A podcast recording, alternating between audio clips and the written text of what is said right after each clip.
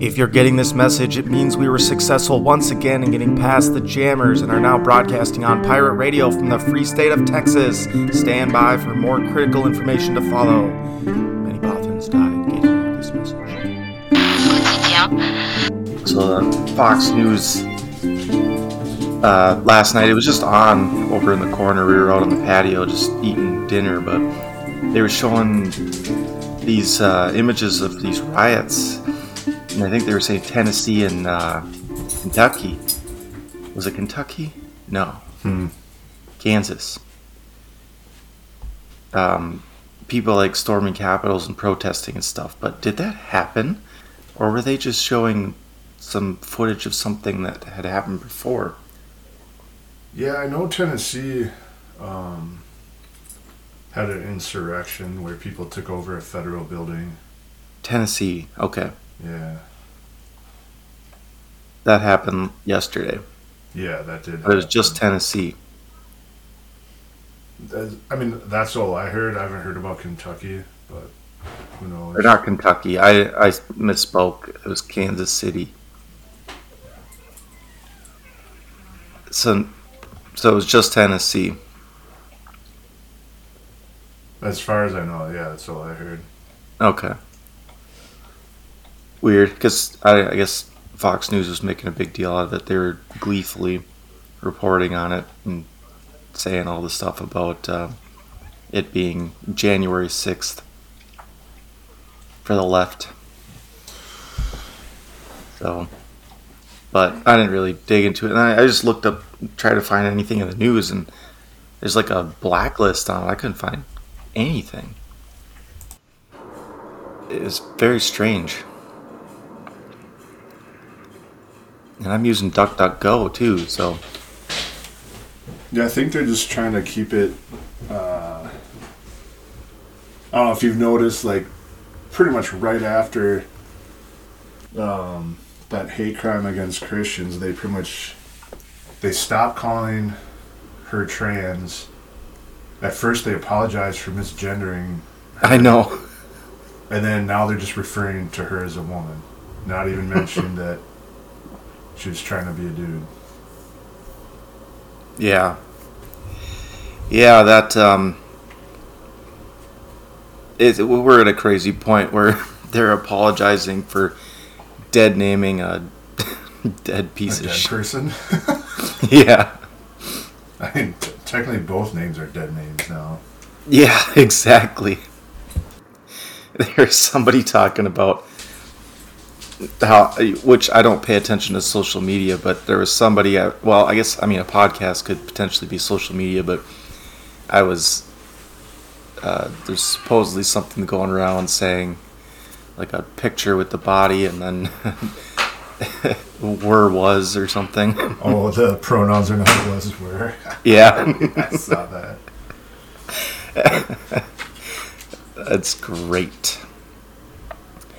Yeah, we need just- more videos. This this is the first time I can really remember where the cops come out and release the footage of the putting the person down. I approve. actually did a good job. Yeah, I yeah, that's probably it. They're proud of the response time, but dang, I watched that. That was impressive, It was. and it was. It's perfect. That's what should happen every time we have one of these shootings. Is the footage of them getting shot should go out as soon as possible, and Yeah. they should not name the person. You should know nothing about them. Like their name should not be shared. Just the footage of their twitching corpse once they get shot.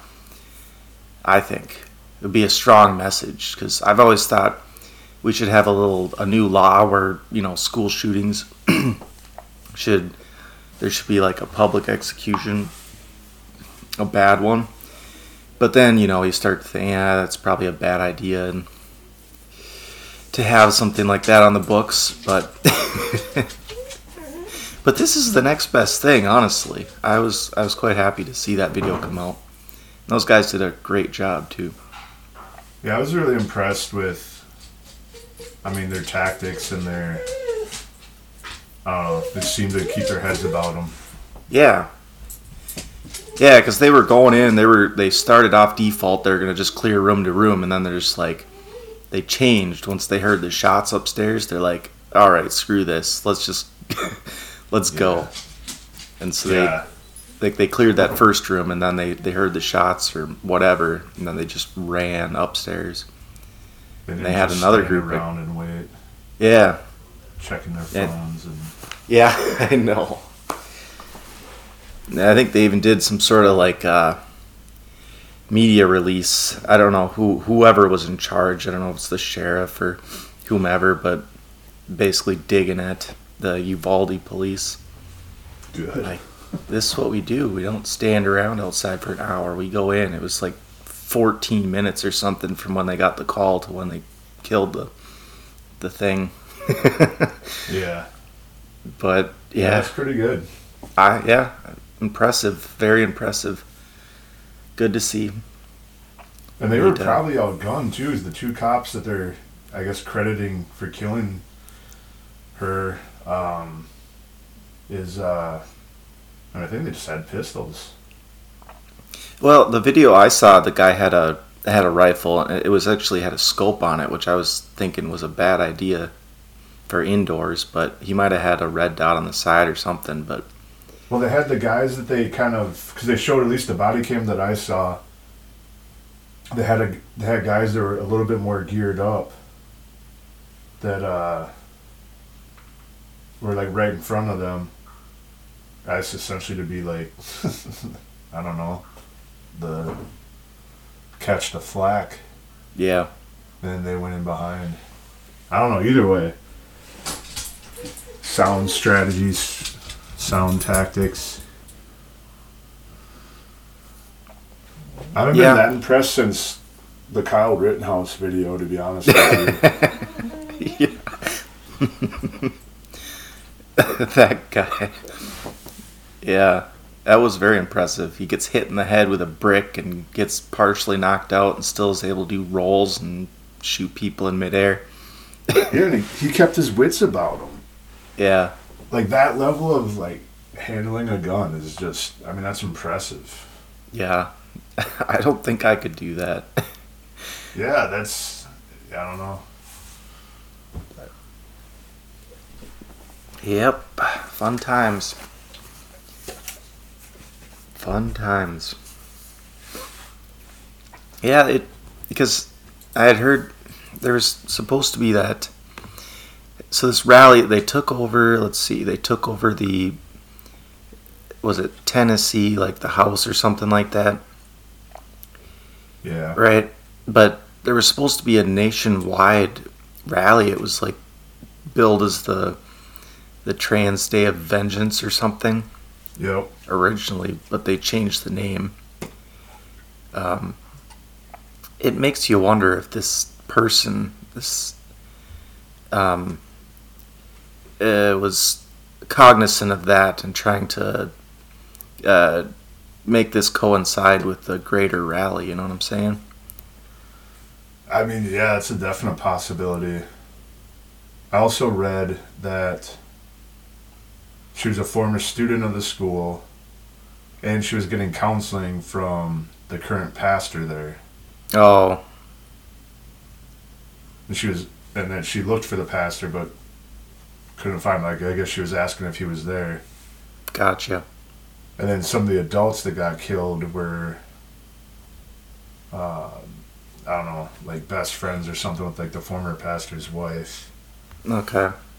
So it sounded like there's like a little bit of a grudge there, Yeah. and uh, she chose that. I don't know if you've heard, but like she chose that target because there is the least amount of security there. Yeah. That So- sounds about right. That's common. Yeah, I don't know. It's just a messy situation overall. Yeah, it it makes you wonder too. You know, the whole idea of school shootings. You know, it comes up and it comes up over and over again, keeps happening. Um, but is it magnified just because it is such a uh, emotional issue? Um, and it gets magnified like every you know it's uh, basically local news is now national news. Right. so just talking about it is then you know drives it into the public psyche and then you know creates the opportunity for people to do kind of copycat stuff like this. Because you know you know you're going to get national attention every single time. It just seems like I a mean, bad I think it's definitely gets magnified because I think they do want to use it to take guns away. yeah And I think I actually started um so after it happened, I haven't finished it yet, but I'm uh, started creating a spreadsheet where I'm tracking all the mass shooters, where they shot at, you know, basically what state, what year, if they came from a single parent home, what types of Hmm. drugs they were on, um, what their sexuality was, ethnicity, and military experience. Really? How close are you to do, finishing that? You're just getting started, or Uh, I'm up to 2007. Um, I kind of took a break from it. But from 1949 to 2007, there wasn't many. Um, but it really, I guess, there's a big uptick in the 80s. So I was going to use that to, um, as kind of a jumping on point, because I do want to see I want to check gun laws in the 80s or in the 70s into the 80s. I want to check um, what drugs came out in that time as far as like SSRIs, stuff like that, to see why there was an uptick in the 80s.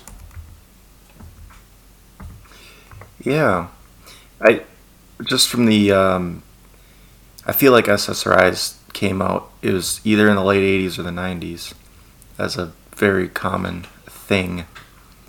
Yeah. Could ask an expert. No, the expert doesn't know. I have our uh, resident medical professional on, on standby here, but um, I like it. she looked at me and said, "I don't know." So, I mean, so far, other than one which was done by three uh, Chinese, I believe, in Washington, which is sounded like that was more of like a gang thing. hmm Basically, took over a casino and then killed everybody in the casino really?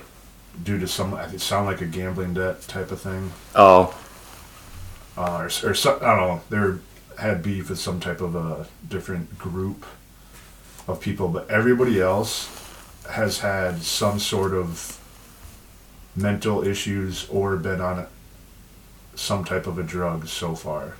And I've Mhm. only done, uh, see, so 10 out of the 11 that I've researched so far, 10 have been on drugs. yeah. And what kind? I mean, have they all been on SSRIs or just drugs in general?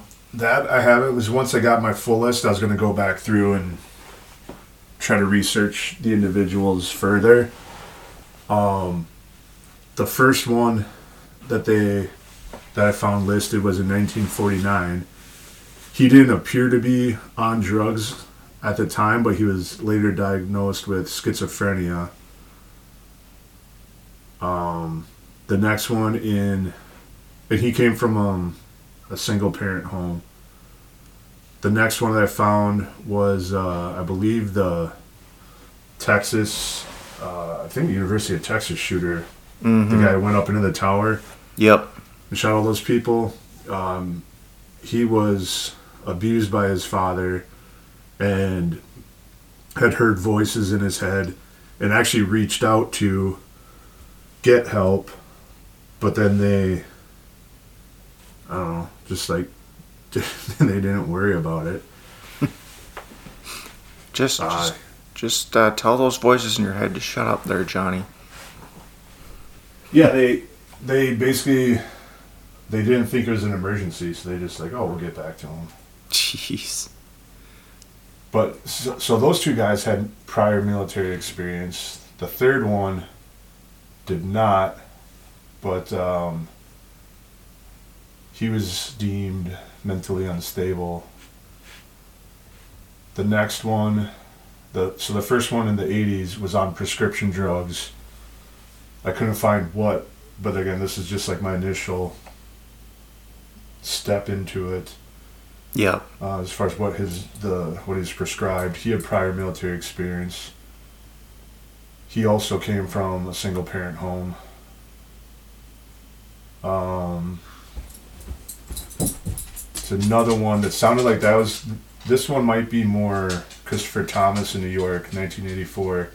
That might be a little bit more like street level, so not you know. It might have had to do with drugs because he was into the uh, um, dealing in uh, cocaine and stuff. Okay. Well, Um, yeah. the next one, James Huberty, 1984, single parent home raised by his father, but severe mental decline after his mother left. And then um, next to prior military service, couldn't find information about mental health. That's Um, interesting. so they're. I didn't. killers. Columbine Okay. killers were on Luvox. I was able to find that. What the heck is that? I don't know. I was gonna research that. Okay. I can just pull it up right now. I guess. Well, I got something on SSRIs and violence. It's even on Wikipedia. Uh, go. says reach, Oh, research by uh, David Healy and others have reviewed available data concluding SRS, SSRIs increase violent acts in adults and children, both on therapy and during withdrawal. So, Wikipedia even has a little entry on that. Hmm. Um, it also there's also something here where it says emotional blunting, which is actually I think the entire purpose of SSRIs. So Yeah. yeah, that's and just the sheer numbers of people. I'm looking at trying to see when they were first introduced. It looks like they were invented in the 50s. Uh, FB, FDA approval. Uh, do, do, do, do. Basically, there's different types, but the first was 1987 when uh, the first uh, SSRI was approved by the FDA. And then you've got a couple other different types of drugs uh, approved throughout the 90s. Um, and the last one is 2002. So Hmm. that is almost a correlation. If you're saying there's an uptick in the 80s uh, going forward. Yeah. Yeah. It'd be interesting to see to use that list of when those drugs got um, approved and see when mass shootings continue to rise or if or if it correlates with a certain drug being approved to now there's a you know a bigger uptick in mass shootings Yeah. I would. because it's it's clearly not like I, again i'm not even like that deep into the the list yet and to me it's clearly not the guns Mm-hmm. and that's just from a, a strictly logical sense because in 1949 to 1966 i mean that's was that 17 years no, 49 to horrible at math. 66. Uh, 59. Uh, 17 years. Yeah. Okay. Um, that's embarrassing. I know. It's always embarrassing when you're not geared for math and then you have to do math. But um, but the fact that there's only two in 17 years, when at that time you could go to, you know, your local Sears store and just pick up a gun. Right. Guns were far more prevalent, far easier to get back then. But yet we had far less shooting. And and you had the wasn't the Texas uh, state wasn't that shooter in the tower? Uh, he had a bolt action rifle, did he not? I believe so. And I mean, you you also have um, freaking Lee Harvey Oswald. That's his name, right? He's assassinating the president with a bolt action rifle as well. It's like you know, it's Well, I mean, the CIA did. oh, you know, shit. You're right. Damn it. that was the story, anyways, that they came up with. Right. but presumably there was another, at least another guy with a bolt action rifle as well. But and probably the same, the same rifle, just so they could get the uh, cartridges to match if they ever found them or the bullets. But the point being, right. you could go to Sears and buy a bolt action rifle and go put yourself in a tall building and take out a bunch of people. It's not like it's not like the type of gun is the the issue here. Um, it's the the mentality of the person doing the thing. Um, so Right, it's such a dumb, dumb, dumb argument that I hate how these politicians jump on that. Like, oh, we need to ban guns, we need to do this. And no, no, you don't. You need to stop with these days of vengeance right, and figure out why would what would bring someone to do this. Yeah. I wonder what that could be. I mean, tell them tell them they're oppressed, give them a bunch of drugs, say they're the wrong gender, and then tell them that they're being uh, genocide is being perpetrated on their uh, subgroup. which is the only genocide on on trans people is by trans people. yeah, Aren't they like 80, was it like 82% um, likely to attempt or think about suicide? Yeah. I, I know it's a very high number, uh, and it's basically the same regardless of the uh, medical intervention. So, um, yeah, it's already you know uh, a group that's highly susceptible to mental issues. So, it's very high. I know that. All right, here we go. I'll pull up some stats. Where's this from? Human Rights Campaign. Ooh. dot org. Um, let's see here. More than half of transgender male teens who participated in the survey reported attempting suicide in their lifetime, Yeah. while 29.9% of transgender female teens said they attempted suicide. Among nine non-binary youth, 41.8% of respondents stated they have attempted suicide at some point in their lives. Yep. So that to me tells me that, which is why I don't I don't agree with you know, like um, like Minnesota doing that um, that law where the, I mean they they call it uh, gender affirmation, Mm-hmm. but you're not affirming it. You're not helping these people out. Like they're clearly searching for something. They're they feel lost. They feel unseen, and you just go with it and tell them like, yeah, go ahead and change this. And there's a vast majority that regret it. There's a vast majority that it doesn't solve anything, and they still try to kill themselves. Mm-hmm. It's Well, just it, it's wild. It, it, it makes sense too. I mean, what are you doing for them? Because so basically, oh, I'm searching for meaning, and then you kind of direct them down this pathway of, well, my meaning is I'm in the wrong, you know, I'm the wrong gender clearly, so I'm going to change to the other gender, and that's going to solve my issues of, you know, not fitting in, not belonging, all that. But you know, what are you really doing, and how effectively can you actually? The bottom line is you cannot change to another gender no matter what you do. So. If you set these expectations that you know, oh well, this is going to solve your problems, we're going to get you on medical intervention, going to give you all these hormones and medications and surgeries, and then the end result is guess what? You're just now mutilated and Yeah. on a bunch of drugs that didn't solve your problem. Yeah, So- it's just it's insane how I don't know, just the the powers that be are just running roughshod and controlling people that way. Yeah. Well, and just, just- encouraging it too. It's nuts that it's uh, becoming so popular. It's like the the newest thing, you know. Did this this didn't even exist? Like, I mean, how long ago? It- ten years? Did this even exist ten years ago? I mean, it did when I was a kid. Really? Um, yeah, it was. Uh, we, you know, I don't know, like they're called like transvestites or cross dressers or Yeah.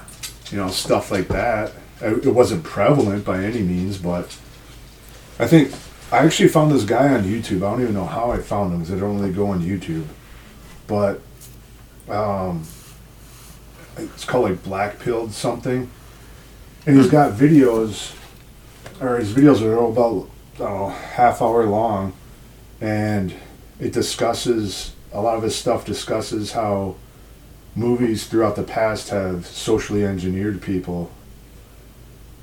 There's a lot of older movies that um, kind of basically try to normalize this stuff, like even back then, like in the 70s and the 80s and 60s. Yeah. Yeah. That's a the uh that No Agenda podcast I listened to, Adam Curry. He he talks about I've I've heard them talk about this on, on nu- numerous occasions, but there's a, a clear link between intel agencies and uh, Hollywood. They they've been doing this for you know, and ad- just advertising, but you know, eh, advertising in general, just slipping in things to movies to shape the culture. Um, but yeah, it's been a it's been an intel agency and advertising uh, agency strategy for forever um, to just slip things into movies. But Isn't that part of um, Operation Mockingbird? yes, I believe so. They were, I mean, they were doing that with all the, the news media, but you can rest I assured think they did that with Hollywood too. Yeah. It's just nuts. It just makes you think. Once, I mean, it uh, it's almost seems conspiratorial at first when somebody says, "Oh man, the CIA, you know, assassinated Kennedy," but then it's just like you just start digging into these uh, declassified projects, and you realize the scope of what these people are doing. it's just like, wait a minute they're involved in like every aspect of society for Yeah. decades. Um, then you get to the point where I wonder if they're running the country. It sounds crazy at first, but yeah, you just keep looking into it. And it seems less and less crazy.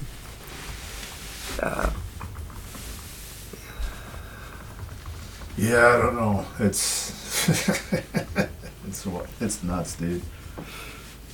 and I've I've had this.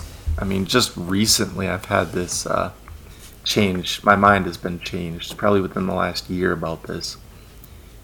I mean, I really thought it was just absolute lunacy, but you just you read about Operation Mockingbird and Operation Stargate and just the stuff that these people have been doing, and then you know it's been exposed because I guess the biggest thing for me was um, with Trump. You know, that's how I got really exposed to their just the FBI's uh, meddling behind the scenes and just the pervasiveness of it all.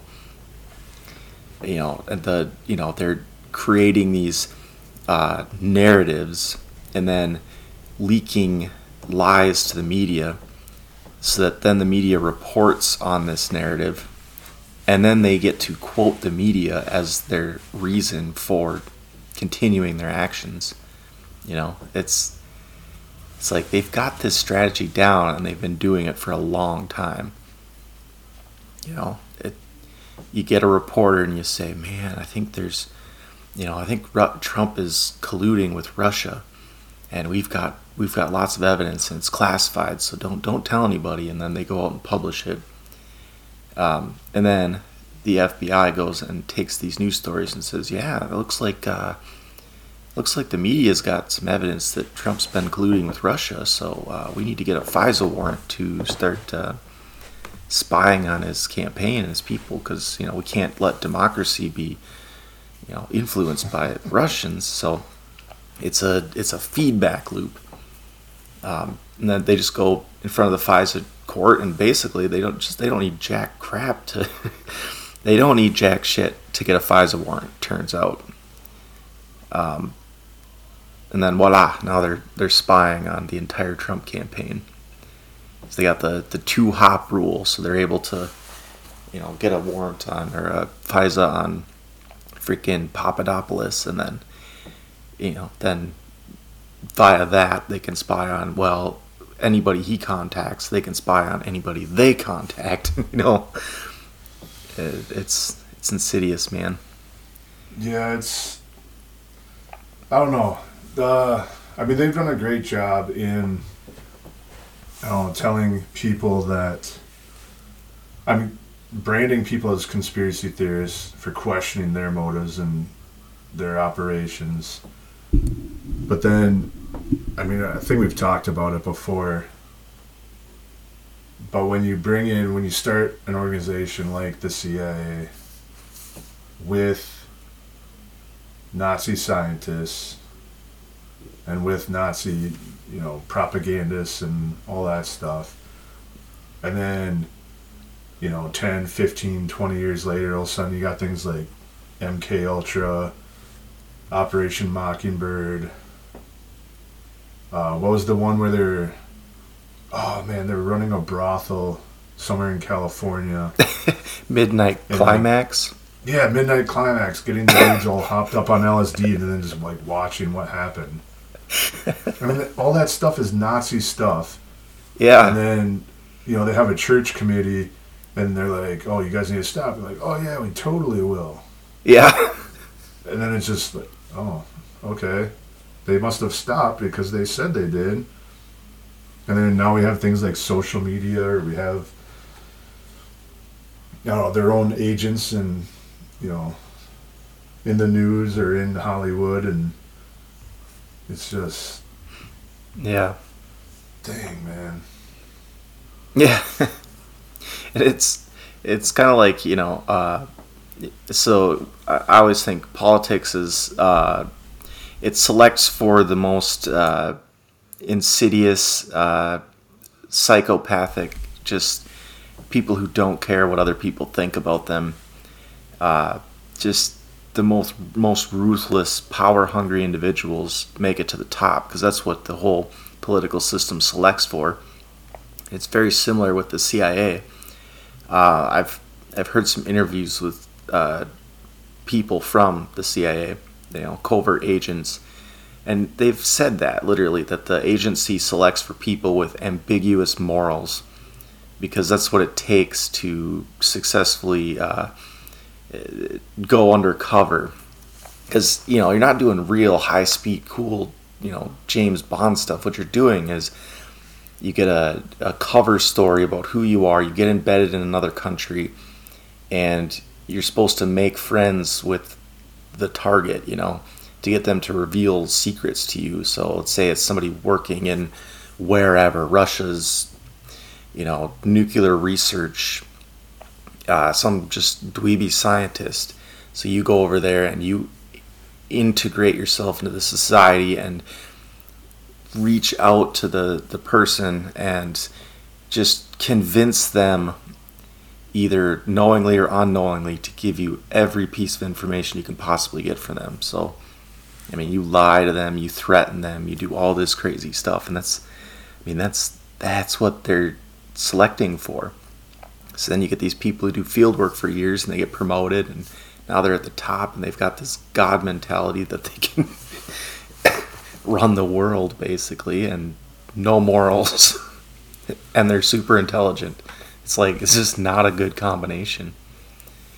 That's why I don't trust people on the right like Buck Sexton or I mean, even the dudes from like Black Rifle, they're former CIA. Mm-hmm. So it's just like, I don't know. Well, weren't I they feel once you've contractors? Like Evan Hafer's the guy at Black Rifle, isn't he? He was like a uh, Green Beret, and then he contracted for the CIA. Yeah, he, he, um, he's the one I trust the least. Really? Yeah, I can't stand that guy. He's such a little beta cuck. what? Yeah, I just he, because he originally, um, the the whole thing started when, uh, like when Kyle Rittenhouse got out of jail, and I don't know whoever like picked him up as his lawyer or whoever swung by a store, picked up a Black Rifle shirt, you know, just because he needed not jail clothes Yeah. and they took a picture and, of him in this black rifle and with the people that helped get him out. And uh, I don't know, a bunch of like Twitter bots, you know, of course, try to cancel Black Rifle. And I mean, at first they said they didn't uh, um, endorse him and they didn't want to get into it or you know take advantage of you know people dying okay whatever i can you know it's not fully what happened it's a little more nuanced than that but you know i can respect that right Mm-hmm. but then he doubled down and because you know people on the right or people that supported rittenhouse got upset and you know refused to you know buy the products anymore. And he did a new york times interview and doubled down on it and said he wanted to remove um, like he would have gladly paid to get like racist people out of you know from buying his product and um, he's glad people stopped and he was gonna make um, a blend with uh, like Saint Michael on the package Yep. uh, but then didn't because one of his FBI friends told him like white nationalists were using that as a symbol. And it's just like, dude, just just stop talking. Hmm. It's just uh, it was it was so bad and so offensive that I mean they just yeah I don't trust the guy. I have zero respect for him. They they came up with their name um, back when like the BLM stuff was popping off Mm-hmm. their original thing is they started out as a t-shirt company that started selling coffee. Except Matt Best is the is the other guy. He had a t-shirt company, and then um, because Evan Hafer's a, a veteran, they started also selling his coffee in their in on their t-shirt store. And they came up with the name because they released a shirt that said "Black Rifles Matter." Oh yeah. and that's how the name started. And then now they're trying to distance themselves from, I don't know, one of the probably one of the most famous uses of uh, self-defense in the history of the country. Interesting. So it's just they're yeah they're they're pushing back. I mean, it's like your client base, your your customer base, is veterans, people on the right. Like your typical blue-haired Starbucks drinker is not going to be buying Black Rifle. Yeah. You know what I mean? So it's like I get it as a business, you want to obviously keep your customer base as large as you can, but when you've already kind of said this is the niche, this is the community we're going for, you can't just like backtrack out of that. Yeah. Well, I guess I didn't know enough about this.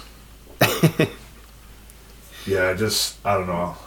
I think Matt is kind of detached from it because he's more of like a marketing guy and like funny T-shirt guy. I think, but yeah, Evan Hafer, yeah, Huh. can't stand that dude. Well, I'll have to. I'll have to dig into this some more. I mean, it, to me, it just sounds like. You know, they're a company and they're trying to make money, and you know, they're just going back and forth trying to position themselves correctly. But I mean, they used to be sponsor like Hannity, I think Glenn Beck, a few of the other, you know, those other conservative guys, and they've stopped doing that. Oh, gotcha. You rode those coattails just so you could get popular enough you could call yourselves America's Coffee. And now you're they donate to Democrats, which again, you know, whatever, but you know, people that are outspoken anti Second Amendment people. You call Really? yourselves Black Rifle. You're veterans. They Yeah. support Dan Crenshaw. Oh, there you go. That's that was the real reason. I knew that was Yeah, it. That's it. That's another thing that Drinking Bros podcast I was telling you about. I listened They to it. started with, yeah, they started with the same guys. They were huge Dan Crenshaw supporters, and I started getting pissed and stopped listening to them because of that. And then finally, they came around and they no longer, at least that podcast, no longer likes Crenshaw. Oh, really? I haven't heard him Yeah. bring him up. Yeah, they stopped. They used to be friends with him and have him on from time to time. Huh. Yeah, I listen to him every every episode now. It's really good. Nice. Yeah, they just, I don't know. They're just comedians. It seems like more yeah, than anything. Patterson is. I think Ross, the I guess kind of the main guy. He kind of steers the ship. You can kind of tell, Yep. and he tries to like lighten the mood if Dan gets too too in the weeds or too dark. Yeah. But don't guys. Those guys are insane. They're too successful for their own good. yeah, I used to love Black Rifle. I'm not a huge coffee drinker, but I used to support them, and I don't know. I just I, I can't do it anymore. Yeah, I don't know. I, it's it's all about you know you can't expect you can't expect people to be everything that you want them to be. You know. I Honest. think honest. I mean, I just expect them to be true to their word. I don't think that's too definitely much to ask. definitely not that. But apparently, yeah, apparently it is. I don't know. definitely not that. Whenever money's involved, honesty goes out the window. Yeah, they went public. So now they have a board and all that stuff. They're on the stock exchange, all that stuff. So Okay. I think that was kind of the downfall.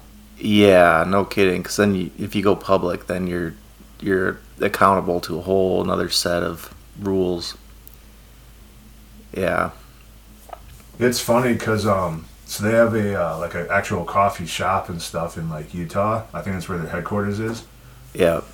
So um, when Emily went down there uh, with your sister uh, to Utah, I was like, oh, I should. This is before all this stuff popped off.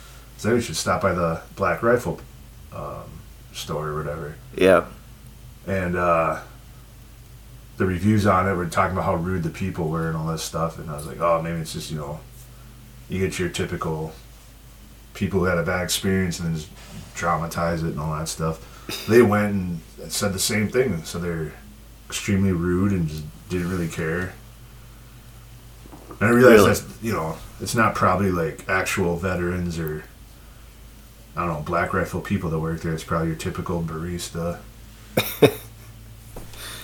I don't know. I, I haven't gone to many coffee shops, but the baristas seem pretty nice to me. Maybe I it's just know. a company culture thing. Could be. I went to Starbucks today. Did you? Was, it's for Emily. For sure. Sure. I, they're starting to recognize me, which is Uh oh. sad. they ordered the same thing. It's not something I would drink. I don't think. Something uh, vanilla, something cold brew. I don't know. yeah, I don't. I don't know what it is, but I hate ordering eggs. It sounds. I don't know. They see me pull up and just this gnarly looking dude with a big beard in a truck ordering a froofy little drink. But it's for Emily. Yeah, it is, but they don't know that. I get a lot of smiles from the dudes that work there. So I don't know. That's a bad sign. I know what you're insinuating. Probably-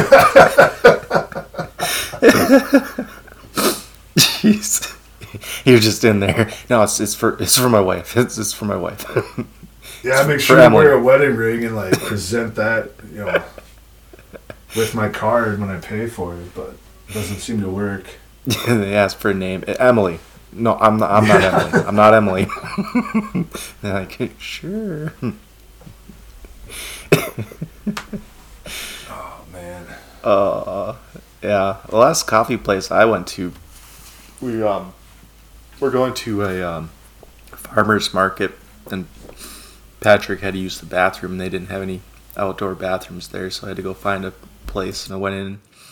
It was like, it was like everything you'd expect from a coffee shop. It's just you know from like Seattle or something.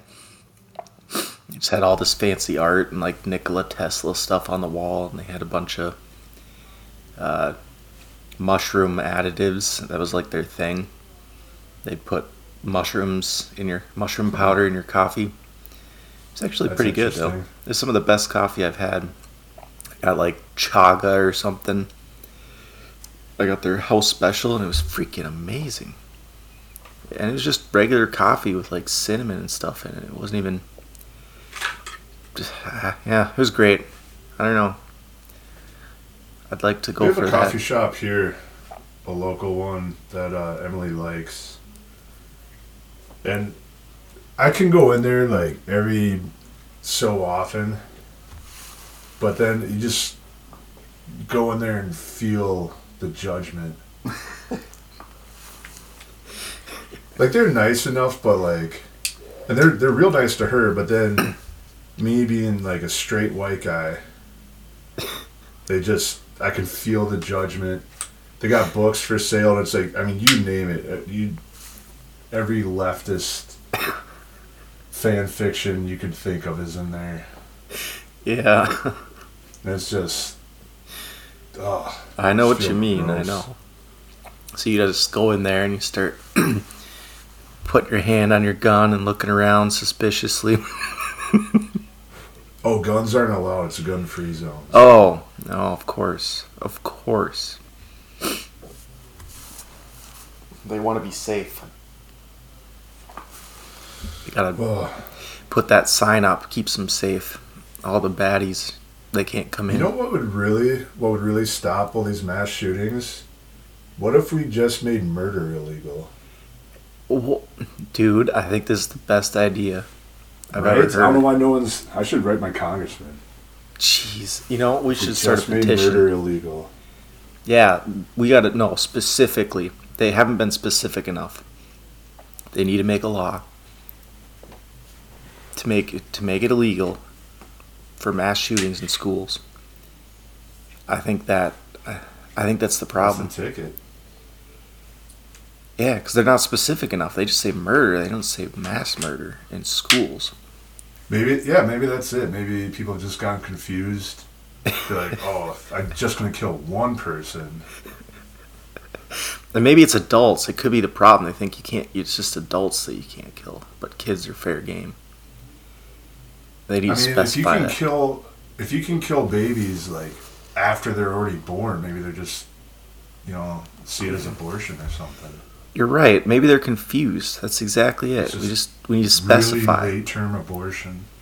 Man, dude, you're right. You're right. We need to specify that specifically, like the ages of the kids and everything, the number. But not Yeah. the gender, because we, we we don't know that. Yeah, we, you don't know that. You have to ask them. You want to hear something crazy? yes. Right now, I'm holding a gun in my hand, and it has done absolutely nothing. Dude, I don't want to hear. I don't want to hear a loud bang on the other end. Find out the It's gun killed dangerous. It's dangerous, I know, but so far, it has not killed me. You gotta be. So- You gotta keep an eye on that thing. Yeah, doesn't have bullets anywhere around it, does it? Cause It's got bullets in it. shit. I don't want to hear this. fire, I know. I don't want to hear this. I'm just gonna hear a loud bang. I know it. uh, yeah. Is that I it? got Is that it cocking itself? What's that? Is that it cocking itself? I just I, I took the magazine out, and now I'm I'm inserting it back in. Mm. It's only a matter of It's one in the chamber. Mm. Crazy. Taking your life in your hands, man. I know. I know. man, when when is there gonna be a a straight day of vengeance? We're, we're now on a watch list. Probably. We're on a watch list. They're gonna come to your house. Would I just- not be surprised. Like, what would you possibly think? How would you? How who came up with that branding? Uh, a A radical, Trans Day of Vengeance. radical who read too much Malcolm X. Maybe. I I just read that uh, Malcolm X was bisexual. I don't know if that was true or not. Well, there you go. That's that's probably exactly who they were reading then. They're like, hey man, he was he's like the first um, violent trans metro dude. Perfect example. Yeah, it's nuts. It's nuts that people, you know, the the violent rhetoric is so interesting. Um, because yeah, you're right. People just conservative types just bend over backwards to you know even if they're joking you know like Steven Crowder he his little tagline is I think fight like hell you know playing off of Trump's whatever speech or tweet or something around January 6th but they just constantly constantly well not not, real violence not this not that you know qualifying everything, and the left can just go out and say, "Yeah, we're gonna have a day of vengeance. We're gonna burn it all down." We're, you know, it's just, and they do burn it all down. Is the funny part, and they still get away with it. Yeah, just I, for like younger people or people who I don't know. I guess are learning about the world. How can you not look at those things and, and see that? I don't get it. Like, how can you see when we had that summer of love where you had actual insurrections where people took over parts of cities, called them autonomous zones, were killing people, looting, burning down cities, trying to burn down federal buildings. And that, that's those are deemed mostly peaceful protests that definitely are not spreading COVID. and then Specifically, for sure, not Yeah. COVID.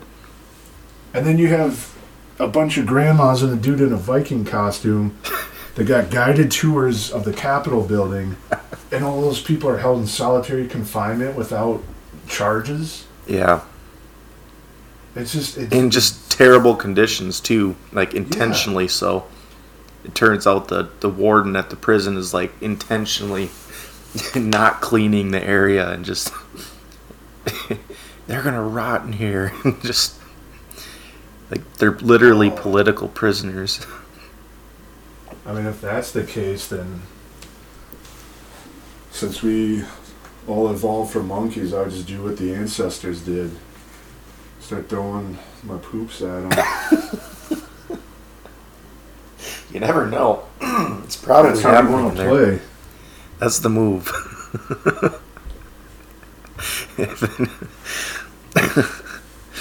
I think the problem is is that you have some people that still have some decorum and decency and Christian values mm-hmm. of turning the other cheek, um, of being respectful and being, I don't know, upstanding citizens. And you got some where, um, you know, your feelings and you are all that matters. It's just this massive narcissistic approach to life. And so you go in there like, oh, I feel, you know, I don't know, mistreated. Yeah. I don't like that. I'm gonna, you know, g- go out and act on it. Yeah, you know, and I, I think that goes right along with um, the, f- the fundamental issue. Mm, my voice is going on me. I gotta hit the cough button here. The, the uh, fundamental issue, the weakness of democracy in general, or representative republic, or whatever. Um, the the issue is you are allowed freedom, and what that allows is people to actively destroy the system from inside the system. Um, so you know you're allowed to express communist views because of freedom of expression and speech, and communism is completely antithetical to the system that we currently have. So you know you could just legitimately have a communist movement in this country that came together, organized, and voted in communists. You know, and there's nothing you can do about that. So it's it's a system that you know by its fundamental design is inevitably going to uh, destroy itself from the inside one way or the other because of freedom there's really nothing you can do about that except what they like uh, the whole supposed benjamin franklin quote about the you know democracy if you can keep it uh, or a republic if you can keep it whatever the case is whatever he said or did not say but and then the idea of a moral citizenry like it only lasts as long as the citizens are moral. Um, they knew it. I mean they talked they literally talked about this exact issue. So once you don't have moral citizens anymore then you know and they don't share a fundamental ideology they're going to do exactly this and you're just to have people destroy the system from the inside which they've clearly been doing. Just it it only goes in one direction too. It doesn't there's never more freedom you know? You notice that? People never vote for more freedom. It it just only goes the opposite way. It's just steady progress. It's just, I don't know, when all of your politicians are trying to take it away. I don't yeah. know. I, I think the problem is we've gotten too soft. We've had it too good, and nobody really wants to fight for it. yeah And it's kind of what Marx and Alinsky talk about, where most people in America are, are in that middle class or that have a little. oh, I forget what Alinsky called them. Um, but they basically both hated the middle class because they're the ones who have just enough where they don't want to lose it. And they'll fight just to keep that, but Mhm. won't really fight for a revolution. And they're also not greedy, you know, like George Soros types. mm-hmm So they hated they hated them because they weren't like. So to them, they became the ultimate villain. Yeah. Yeah. It, it makes sense. I mean, it's it's like they're the ballast in society, keeping things kind of going in a relatively unchanged direction. You know, it's middle class, got a job, got kids in school. It's like that's what you care about. You care about stability.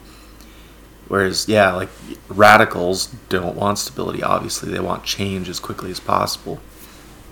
So you gotta get. That's why it's always the young, college age kids that they, you know, those are the people out burning stuff down. They got nothing to lose. Yeah, it's I don't know.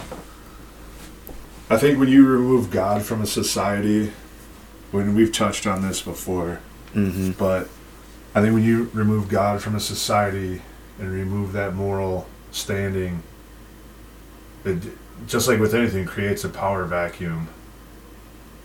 And I mean, to me, the ultimate answer is try to get God back in society. But I feel that's a pretty tall order. It is. It is. And it's, you know, t- traditional religions have been so maligned for so long that I don't think you can bring those back, is the problem. You know, we've, the trends have been dramatically down for uh, church attendance and everything. Um, yeah, I think it, they've been so maligned. There has to be something new, some sort of ethic. But it, to me, you don't necessarily need religion per se. It's just you just need to have some self-awareness. Just you know, you need one. You need one rule. It's the golden rule, right? It's like that's all you need. it yeah. seems pretty simple to me. Just don't treat other people like crap. That's it. I don't know. Is it more complicated than that? I mean, where do you where does that come from though? You know that I mean that comes from a moral stay like because uh, to me, you know, those morals have to come from somewhere, right? Uh, so because because otherwise, what makes it you know inherently right or inherently wrong? You know, who decides that? Like based off of what? There's a right and there's a wrong. But that comes from somewhere. Possibly. You've got multiple schools of philosophy that talk about this, and I'm not well versed to dig into their arguments, but you know, I, I don't I think it really boils down. You know, it's the whole uh, idea of Christianity seems like a philosophy. It really seems like a, a good philosophy. I mean, legitimately, I mean, Jesus was a, a freaking rabbi. So, I mean, that's that's like what rabbis do is take the, the law. They're basically philosophers and lawyers um, in the Jewish tradition. If you ever hear uh, Jewish people describe their religion, it's you know you have the law and the Ten Commandments, you know, set out by Moses, and what they do is they they argue they argue it like lawyers um, or philosophers. You ask what if questions, different scenarios that apply. Um, I think Ari Shaffir, even he's a comedian, but he describes this very well too. Um, in, just a number of locations if you want to look it up, but so yeah, it's philosophy, and I think the whole idea of Christianity is, um, you know, Jesus philosophized the Jewish religion into some very, very simple rules. you know, it just comes down to that. It's like, hey, just don't be a dick to other people as best as you can. I mean, that's yeah. that's just it. That's I mean, you can basically base everything off of that. I mean, that scale it gets a little bit harder because then you get into ideas of well, how many people and how much bad stuff and stuff like that. But uh, person to person, individual level, it's pretty damn simple. I mean, I think that you know, there's you know, ultimately a lot of different aspects, I guess, of Christianity that you can take from that I mean, the the turning the other cheek thing, I think, is a big one. And we're not talking about throwing poop in prisons, right? No. okay. No, let's keep going. Sorry, I had to get that in. No. Um, no, that's just primal, primal instinct. So it's, it's, kind of the opposite of that. That is the opposite for sure. All right. All right. Continue. Um, Sorry. Um, but you know, uh, you know, there's there's that one. There's the denying yourself, like denying your base desires. Because I think that you know, whether it's the I don't know whatever trans movement or or I mean really anything, it's just everybody in today's society is a narcissist. Yeah. I mean, you can even even just driving like drivers are so bad now I don't know how they are down there, but oh, they're worse. so bad up here. just, what's they're worse? They're worse. Jeez, like it, it, they just don't see other people. Yeah. They don't care about other people. And I mean, I guess to some degree that could go back into the, you know, treat others how you'd want to be treated. But society used to, you know, look out for each other. Like, I mean, even just on the road, you're like, okay, that car is coming pretty fast. I probably shouldn't just merge there and give them the finger. yeah. You know, you should wait for that faster car to get out of the way, then you you switch lanes. Yeah. Or you realize that, you know, you're probably not the main character in the story, so you know, look out for for other people. Yeah. Be more defensive when you're driving, but everybody's just so concerned with what they're doing and what's going on in their lives. This idea that we're all just the main character in in this movie, you know, and obviously that's not going to work out. You can't have that many main characters. That's so just- interesting. It doesn't work. That, I've never I've never considered that. That's like a uh, man. How people drive is a reflection of their morals. Damn, dude. That makes so much sense. That you could do, you could do a freaking uh, a scientific uh, like uh, some sort of study on this.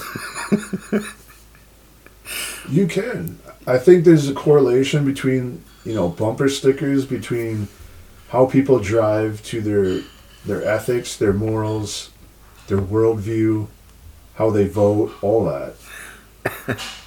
That's so interesting. Because it just, I mean, just the drive down here. Because I went to, I'm in San Antonio. Uh, but yeah, the drive over here, I can recall a few people. Uh, a guy in a, a truck when we were just coming out of uh, out of Houston, and he was, you know, everybody's driving approximately normal, how you'd expect, and this guy comes up just swerving in and out of traffic, back and forth between the lanes, just barely missing people. it's just like I was getting mad, you know. It's like what what is that? What what drives somebody to it, you know, it's just you have to imagine it's they're frustrated that people are it's just you're frustrated that people aren't in your way. Everybody else is a side character in your show and and Yeah. you got to be somewhere, you know. That's exactly Yeah, what it is. They take it so personal. like these people are, you know, driving five miles slower than you want them to just to mess with you, and I mean that's not the case. Mm-mm. You know, I guess a perfect example too would be uh, when I came back from my Starbucks run today, which again is for my wife, not for me. Just keep saying that, man. You're gonna gonna slip up true. eventually. Um, but I got stuck behind a guy who, and like they haven't really plowed the roads yet. Oh yeah. Um, so I got stuck behind a guy just driving down the middle of the road. So I was like, okay, you know, whatever. It's it's winter. I get it. Um, and he's driving so He's driving maybe twenty miles an hour, and there's a mail truck in front of him. Mail truck's coming up to a stop sign, comes to a complete stop. The guy starts braking like two blocks away. and I was just like, you know, all right, whatever. Maybe you got, you know, some bad bad tires, bad brakes, I don't know. You know, no worries. I'm almost home, I don't really care, you know. Mm-hmm. And then uh so this guy gets up to the stop sign. This is a four way stop. And there's a truck with a plow blade on it who is already there, getting ready. He starts making his turn. He's already there. The car, who previously had been driving slow, previously had been driving down the middle, all of a sudden just guns it and goes through the stop sign. Almost missing the truck, and the truck guy just like throws his hands in the air, like, "What? You know, what the heck's going on here?" Mm-hmm. Looks at me and I'm, I just like wave him on like yeah man you were there and uh, he just kind of shakes his head as he drives by me and it's, so again I mean that to me that person was completely living in their main character life not paying attention to okay, I'm at a four way stop. I was not here first. Mm-hmm. This much larger vehicle, better equipped for the snow, is already in the lane. I should probably just stay here. Yeah. Yeah, that's that's you're blowing my mind here. I'm thinking of examples and everything. I'm just th- stuff's popping up, but that makes some the main character mindset. That's great. It it speaks to the ego, and it's it's stuff that I've heard lots of people talk about. But Eh, I mean, your default is to become egotistical, right? Because that's what the world looks like. I mean, we're basically living in a a, a simulated world in our heads. You know, you know, you think you see stuff, you hear stuff, you interact with the world, but all it is is you're just getting these little data inputs from the sensors outside of your brain. And it's just putting together this this sim world. and Yeah. you are the main character because it's the only thing you control. So eventually you're going to default and default to just complete egoism unless unless you take the time to uh, actively not do that. It's just that that empathy, putting yourself constantly in somebody else's position and imagining what things must be like for them, which is hard to do. But yeah, with this this traffic thing, so I used to be such a rule follower. So I would drive between Fargo and you know Cambridge. Uh, and so on the, the interstate, the highway, the speed limit was 70. I'd set my cruise control at 70 and I'd drive in the left lane. and I did it militantly. I was a bad guy. But, um, so I'm like, hey, it, the, the speed limit's the speed limit. Like, what are you guys doing? I- I'm driving the speed limit. if, if you're going faster, you're breaking the law. So,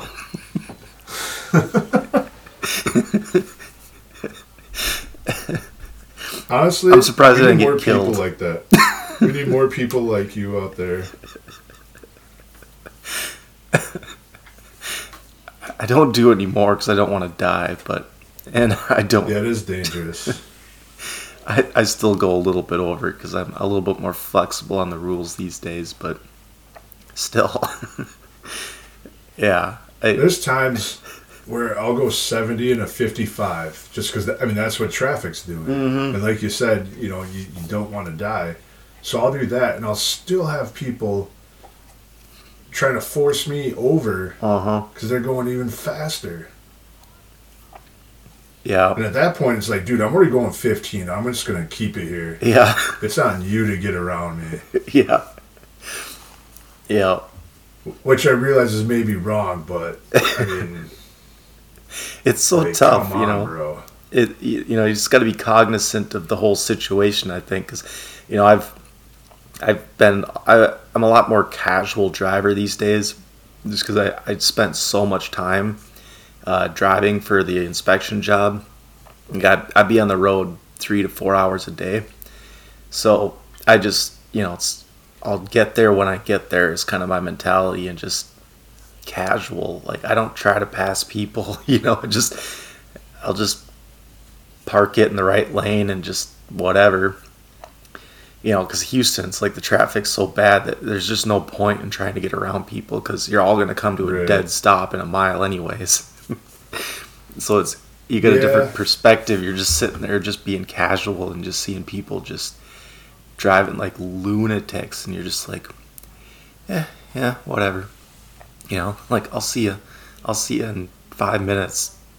Stopped in that line of traffic up ahead. It just doesn't Oh, matter. I love I love seeing that. Like those people that you're talking about that are bobbing and weaving through traffic, yeah, and then you just know you know what's gonna happen, and then you just see them like slamming on their brakes. It's like, well, you got one car ahead of me, so good on you. yep. but I think we're both here. I think I think quite a few people see driving as a race inherently. It sure seems Yeah. that way. Yeah, Like you get one car ahead, you won. The only time I really like actively pass people is if they're going. You get those people that go like 20 under the speed limit, Yeah, yeah. or that are coming onto a highway and are going like 30. And you you get around them and you see them in their Prius drive by themselves with a mask on. Like, that makes sense.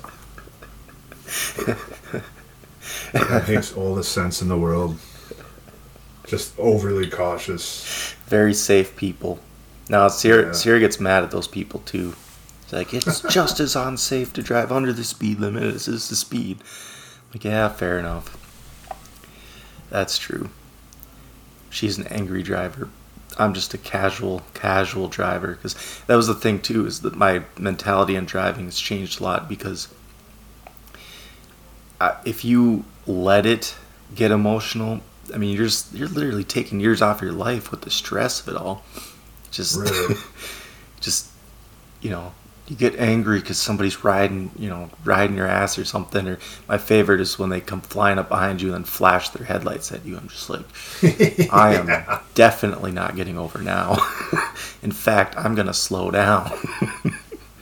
but you got, you got just doesn't matter. I don't want to get shot. I'm just gonna pull over.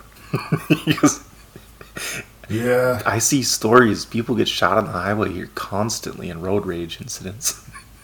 Yeah, it's happened here a couple times. But I used to be an aggressive driver, Oh yeah. much to Emily's chagrin. But uh, I don't know. So I started going to work, and I was like, "Oh, I have to drive this fast because everybody else is." Yeah. But then I realized if I also just get over and just go like you know, what five over, or whatever you know, your typical, just enough to feel rebellious, you know. Yeah. and uh, I get there at the same time. yeah. It's it's plus or minus, you know, a couple minutes. It's just Yeah, it wasn't enough to like, you know, if I was running late and I still did the same thing, it's like, I don't know. So once I realized that, it's like, oh, I can just be a normal person. you just decrease your stress level by so much too. Yeah, and you feel great. I just felt like, oh, I still at work on time. I'm in one piece. I didn't almost die. That's that's that's like I guess I was trying to describe to Sierra because she just every time she's out driving she comes back and angry about something somebody did, and I'm just like she's like how do you how do you not get angry? I'm just like I guess I just I see it as a game, right? It's it's a game of don't die. That's all I care about on the road, really. It just I just want to get where I'm going and not die. That's all there is to it. I, you know, I play the same game, only I call it getting home. yeah, I just, I, I don't let anything keep me from getting home, basically. Well, So whether that's not dying, whether that's being nice to somebody, I try to just do that. Whatever is going to increase my chances of getting home, yeah, I'll be fine. that's a good. I mean, you got to have some sort of mantra, otherwise that ego just gets you. It does. And one another thing I've noticed is that within the last couple of years, and maybe this is not new to some people, so I'm good on them for that, but service people, whether it's, you know, food, coffee, whatever, just being nice. Like even if I'm having a crap day or even if, you know, if they treat me with a little bit of attitude, instead of taking that personally, I just, you know, try to make sure that they have a good day and they had a pleasant experience with me. And you see like their you see like that stress just like leave their face. yeah, It's crazy. And then they have a better day, which means other people are going to have a better day. right, right. Yeah, And it's not completely selfless because then that improves my drive and increases my scoring, my getting home game. yeah, exactly. So it's not, you know, but it's just like if people stopped, you know, if your Starbucks order gets screwed up, it's like, who cares? Yeah, You know, when that happened to me, it's, you know, as a kid, like, like I'd go, there's this Arby's in particular that I would go to. And I started getting mad because I, I to this day still like the mozzarella sticks at Arby's. I don't know why. They're pretty good. It's frozen mozzarella sticks. They're not that great, but whatever. I love chemicals, so They're very good tasting them. chemicals. they are. They're extremely good tasting chemicals. And uh, but they would always ask, "Do you want marinara sauce?" And they would straight out ask me that, and I would say, "Yes, I would love some." I get my order. They don't put marinara sauce in the bag, and I did start to take it personally because why else would you ask me and then specifically not put that in the bag? But then, you know, you just you keep going back and you, you know, hey, thanks. Could I get some? You know, and you just ask them. You just make sure, and you make sure they're having a good day. And then next thing you know, oh hey, I got a bonus sandwich. It's not that big of a deal. Bonus sandwich. You know, I love it. You just No, I. if you don't, it's just like it's not about you. Like yes, your order is not what you wanted, but you know what? It's gonna be okay. yeah, I'm totally Maybe you with try you. a new drink that you like. You know, you It gets know. it gets a little it gets a little much though when you go to Arby's for an Arby melt Arby's melt and they don't put the cheese on it. I've had that happen I mean, that's twice. Fair. That's like half of the half the sandwich right Yeah, there. Just Can't have a melt without the melt. I was a I was a little a little pissed off, but you know I still ate the sandwich and I didn't go back. So the the the one though that gets me, I just had to laugh because it was so. I went and I think I just got fries or something at McDonald's, and they never salt the fries enough. So I just I asked the window, I was like, "Hey, can I get some salt with that?" And the guy comes back and I put my hand out and he dumps like a whole bunch of packets in my hand. I'm like, "Cool." and I pull my hand in and I'm like just about to drive away and I look and every single one of them's pepper.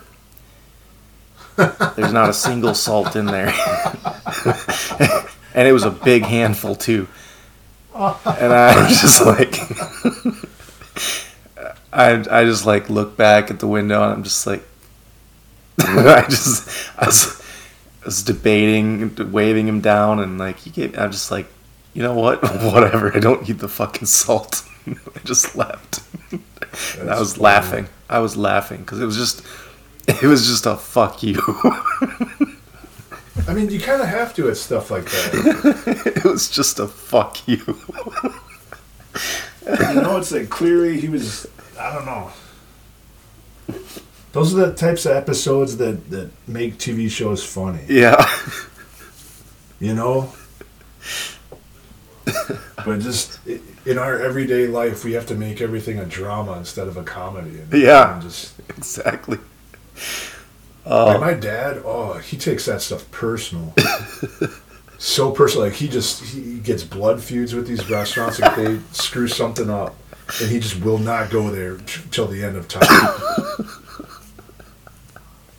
and it's just like, dude, it's not it's not that serious. like Emily and I, like when we first got married, we would go to uh, you know go out to restaurants trying to find you know fancier places to eat around here and you know you get all hyped up to go and you go there and the food sucks or like the the service isn't great and it's like and we would kind of take that personal too Yeah. it's just like and it'd be devastating you know and it's just like but ultimately it's like who cares it's an experience dude yeah you just go there and It- I mean also it's like you're you're paying people to do something that you could do yourself you could make dinner mm-hmm you know, by yourself. But you're paying other people to do it, so you don't know the quality of their work. But it's like you just go there for the experience. If you like something, awesome. You found something new. If you didn't, then oh wow. Yeah, it's it's about setting expectations. I think because that's that's very true. I I never go to a restaurant and expect to have an amazing time. I don't think I've. I, I just don't do that, especially with fast food places too. It's just like I don't expect them to get the order right. I don't expect it to taste good. It's just like I don't expect anything. So so when they get it right, it's just like cool. this is awesome. But it's Yeah, like that with Sierra job, man. she takes it personally. and they screw it up almost every time too, which is hilarious. like I, I just tell her, you know, like she likes to check, you know, we're check to make sure that this, everything is in the bag. It's like meticulous. I'm just like, they screwed it up. you know they screwed it up. they do it every time. then she'll go away and To like, me- "There's pickles on this." I clearly asked that there's not pickles. It's like, why are you you, have to treat it like when like when your kid like draws something or colors something and wants to put it on the fridge you know and you look at it you can't tell what it is but hey you know good job buddy yeah. you know and you just put it up on the fridge anyway you're like hey man you, you gave me a bag of something so good on you you got that going I mean, what do you expect? yeah you can't expect perfection They're working at a fast food joint, man. yeah I'm just, I'm always, I'm always like, um, you, you never know, but you could just hope, be hopeful that they didn't like spit in it or put some other bodily fluids in it or That's what I'm saying. rub it on the floor or something. yeah, it's just. It could be you worse. know, it could be a lot worse. Thank you for not spitting on my burger. exactly. I don't. I That's all I ask. I, I believe in the policy of just never pissing off people who are handling my food. No. You don't No, know what they're doing the- back there. You don't know. You can't see it. Isn't that basically what Fight Club was about? Is it? There's something I don't know. They're like, oh, you don't make the people that do your food, you don't make them mad. Oh, really? Yeah, I don't remember some that. rebellion that they had where they did that. I don't know. Oh, didn't it's been a while since I've seen that. Yeah, didn't they? Somebody was doing terrible things to the food in that movie. Yeah. Yeah. Yeah, I, I, I firmly believe in that though because it's it's such a stereotype and it's so damn easy and I, I'm pretty sure it's common throughout the service industry. So I want to be the nice guy that doesn't get the the AIDS spit or whatever HPV in my in, in my soda. Yeah. I don't know. Oh, with the driving thing, I had a revelation on the way here. Um, just people passing each other, and there was this this guy was trying to. I I was setting the cruise. You know, I like to just set the cruise and not have to deal with it, especially when there's not a lot of people on the road. So this, I was just the guy in the left lane. He would be going faster than me, and then when he would get along next to a car in the right lane, he would slow down and match their speed. I'm just like, what what is happening right now? But it made me think. Instead of getting angry, I was thinking, I was like, you know what we need is a little sign in the back of the car that states your ideal speed, so that people behind you can see it, and maybe people in front of you too. Because the speed limit is meaningless, right? Like nobody Right. follows the speed limit. Because that, you know, that was my theory when I was, you know, in college and driving back and forth. I'm just like, well, that's the speed limit. We should all just set our cruise to 70 and everything would be great. But clearly, that's not the way the real world works. So we need a sign in the front and the back of the car that says, I want to go 85, you know, or I want to go 98. and just, it would make things so much easier. Wouldn't it? You'd be like, I gotta get out of that guy's way because he wants to go 98. And even if the cruise is set at 84, he's not going to be happy. So, You're talking about what speed people identify with. exactly, exactly. I like it. it would work though. I think it would. you, you just, this guy wants to go, you know, 64, or then they're like, you have a question mark, which I think is what most people, uh, Still exploring. yeah, Exploring what speed I feel good at. yeah, just not paying attention. Like, I don't know. I just put my foot on the gas until there's a car in front of me and then I get angry. I think that'd be a non-binary speed. yeah. Well, if you had the sign, you'd have to make it, you know, it would have people be more cognizant of it and then you'd have to make a decision. So you'd have to think about it at least. You'd be like, well, okay, I'm trying to get here. The speed limit's this. What speed do I actually want to drive? people that want to go with the speed limit or a little bit, you know, like that five over or whatever, they could just be cis drivers, cis speeders. I didn't. I didn't think about that. I was just thinking about making things efficient. But I mean, I just uh, this could be a whole movement. I think you're thinking too small on this. Trans speeders can go faster or slower. yeah, that's Just have to identify which one you, which one you prefer. Uh, it. I like it. I get. I just. I keep going back to it though. I just don't think people should drive. I think the machines would do No. a better job, and we should just let them do it for us. you're gonna be getting your way. Yeah, I know. I you know I, I disagree with it because it's a level of control that I know is going to get abused. Like guarantee it's going to get abused. Um, as soon as you get computers driving the cars, it's the the next day or the next second it's going to be, well, do you really need to be on the road right now, and so on and so forth until nobody's driving. But for sake of efficiency and just human lives, we should have cars that, at bare minimum, just communicate with each other. It'd be a very simple system. You just have the radar that's integrated in the cars, and then the car in front and the car behind communicate with you. And boom, no more traffic, no more merging, no more red lights, no more stop signs. It would be perfect. A very simple system. And we need to do it, and I agree with it. Or just have people not be nasty. yeah, but that's never going to happen, is the problem. Just be just be a decent human being. Yeah.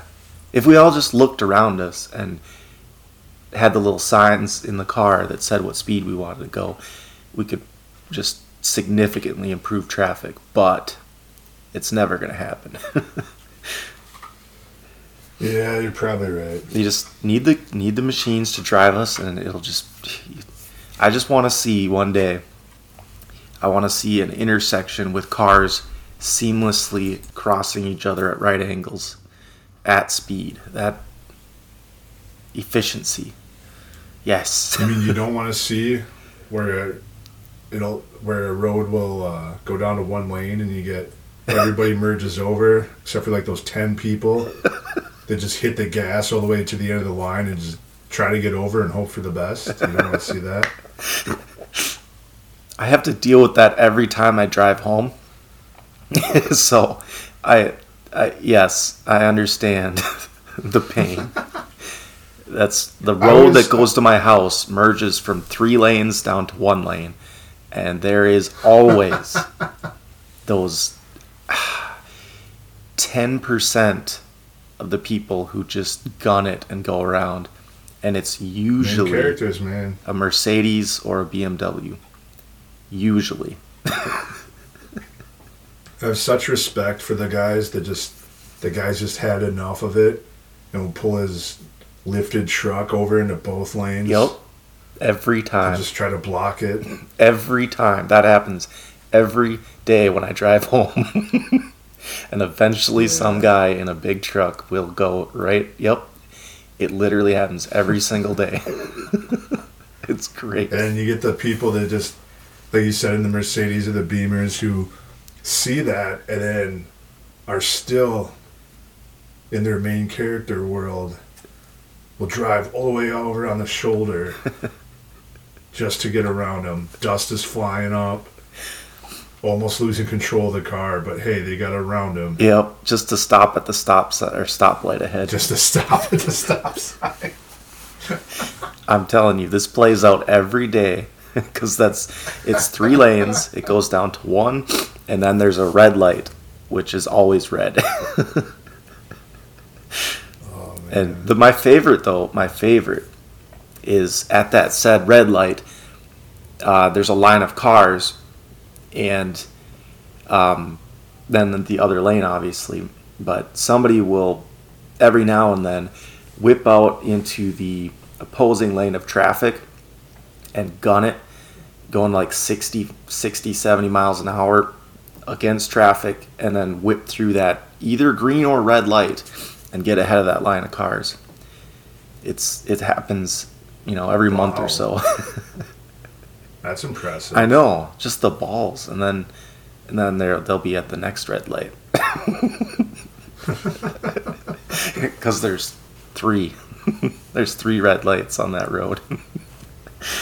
I love it when somebody will take a shoulder or do something stupid to get around all that stuff, and then when they get back in, they just happen to pass a cop on the way, Oh. and he lights them up, yeah, and it's just like, nice work, dude. you got around all that traffic, and now you're gonna be sitting here even longer, Yep. getting a speeding ticket or something. yeah, yeah, man. I I got to Oh. see that karmic justice too the last time we came down here to San Antonio. Uh, thankfully, nobody died, but there was a pretty bad accident right in front of me.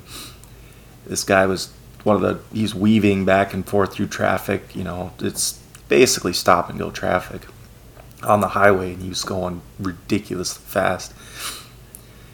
Yeah, and then he- I don't know what he tried to do. He tried to he tried to like take the shoulder because he was going too fast to stop. He was going to take the shoulder and just blow past these people like in the dirt. But then somebody like pulled out there, so then he just ended up doing this like 360 and almost rolling his car. And then he like going backwards ran into some lady in a little Prius or something pretty dramatically like directly in front of me. It was pretty uh, pretty epic, but felt bad for the lady, but he got some karmic justice right there. It was great. Uh, Yeah. That's fun. Well, on that note, I need to go and prepare my house for this invasion we're having. Oh yeah, they're not there already? No, I guess they're getting here in a couple hours. Uh and I told Emily I would finish cleaning. yay. Yeah. what are they doing there? Just hanging I out, right? Don't know. I don't know. Man, Painting something for a baby shower. oh, okay. For who? I I couldn't tell you. Okay. A some cousin. Uh, all right, sounds good. Well, you could have been down here, man. It's it was 80 degrees and sunny, and we're all hanging out by the pool yesterday. Oh, you kill me. You're killing me. All right, Yeah. Someday soon. yeah, for sure. Yeah, come down, hang out in uh, Houston before it gets too do hot. a- we could do a one of these where we're in the same room together. Yeah, we could. Yeah, we should definitely do that. Yeah, you gotta. I mean, next time it snows this spring, you come down here. 'Cause you know it's gonna snow This again. might be s- snowing into June, man. This is nuts. I think I think this is the start of the next ice age. This is like how they happen. You just have to have a relatively cool summer, and all that snow is just gonna start turning into a glacier. well, good because they're they supposedly the glaciers were going to be melting, and we just make some more. yeah, that'd be a nice Good. big one right over Minnesota. That'd be perfect. Uh, but all right. Well, All right. don't have too much fun. oh yeah, this will be a blast. All right. All right. Oh, All right, well, have a good talk one. to you later. You too, sir. All right. Thanks. All right. Bye.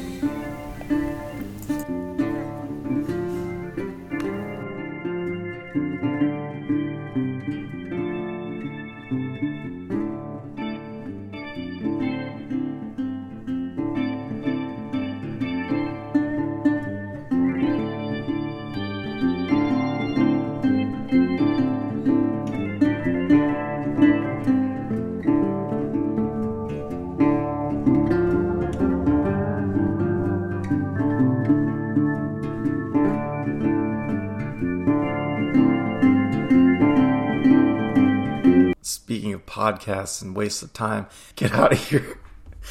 Get out of here, people. You're wasting your life.